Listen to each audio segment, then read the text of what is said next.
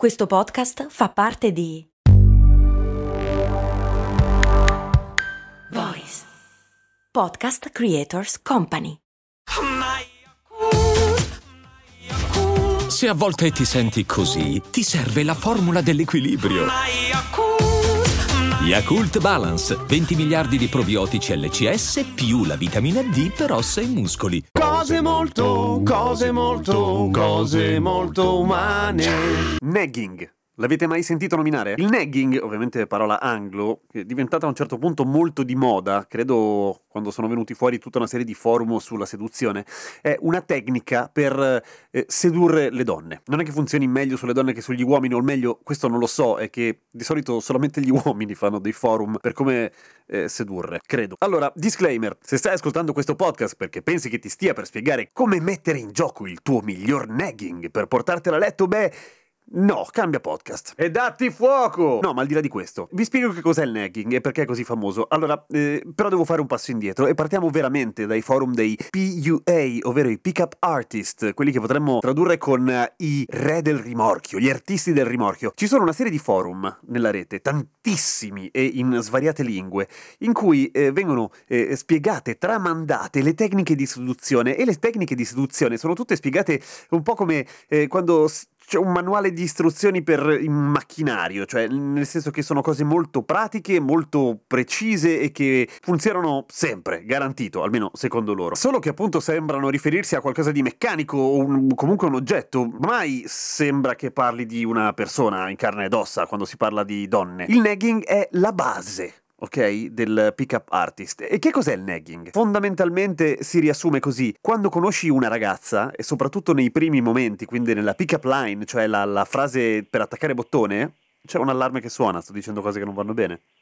Vabbè, eh, dire una cosa che sembra un complimento, ma che se poi guardi bene è un insulto, una cosa via di mezzo, una roba che ti confonde, una roba che lascia la vittima, tra virgolette, sorpresa. Per intenderci, non è tanto, ehi bella, lo sai che fai schifo? Ovviamente no, è una cosa via di mezzo. E qua prendo dagli esempi fatti direttamente, del tipo, ciao, come sei carina?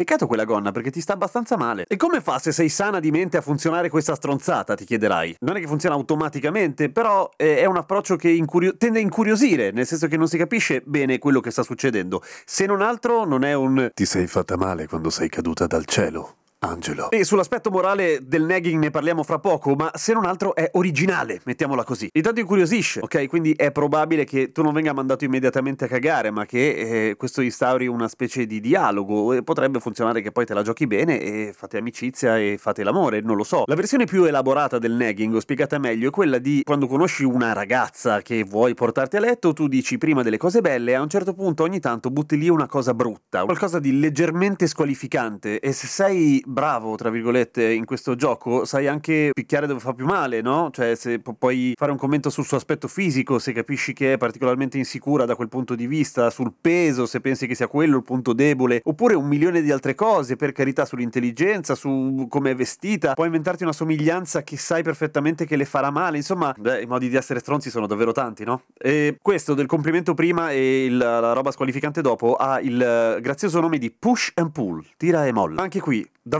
questa roba funziona? Sni! Perché eh, in genere il, un meccanismo molto semplice, molto umano che di solito ci contraddistingue è quello di cercare intanto di stare bene noi e di piacere agli altri, bene o male. E se qualcuno che fino a quel momento ti ha trattato bene che ti ha fatto dei complimenti con il quale ti trovi a tuo agio a un certo punto eh, ti dice qualcosa di squalificante, tu immediatamente, automaticamente e inconsapevolmente cerchi di riconquistare la sua stima e quindi ti muovi verso di lui. Ora, funziona con tutte?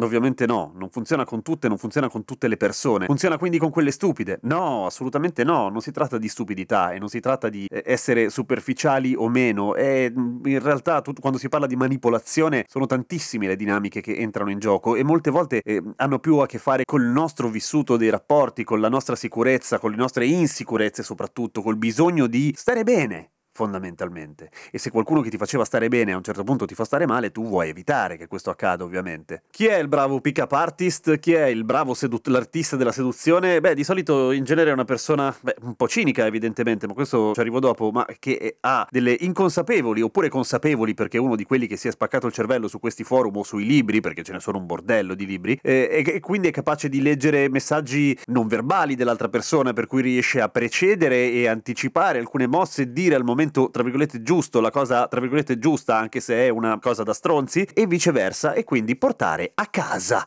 la propria conquista. Cazzo! Ora, i più attenti e attenti di voi avranno colto una certa, eh, come dire, diffidenza. No, una certa rimos... No, una certa... Cri- Insomma, questa cosa del negging mi sta sul cazzo, ok? Perché? Perché sono l'uomo più buono del mondo, tutto pieno di valori corretti e giusti e retti? No, no. La seduzione è uno dei giochi più divertenti che l'essere umano può fare, d'accordo? È bellissimo bellissimo. E fare l'amore anche è molto bello, giusto? Per cui in tutto questo si potrebbe dire che non c'è assolutamente nulla di male nel darsi da fare per diventare più efficienti nel piacere agli altri e nel conquistare gli altri. Ora, il problema del nagging e della manipolazione è che innanzitutto parte da far stare a disagio l'altra persona ok? E poi che è una manipolazione, appunto. La manipolazione la usiamo tutti, nessuno di noi è pulito da questa cosa, vale a dire, magari non ce ne accorgiamo, ma lo facciamo. Quando volevamo non farci dare un voto veramente orrendo da un prof, sia all'università che a scuola, cercavamo di essere manipolatori, ok? Se mai siamo stati particolarmente carini, carine, gentili con una persona che in quel momento aveva il potere dalla sua, siamo stati manipolatori. Tutte le volte che ci ferma la polizia e da wow,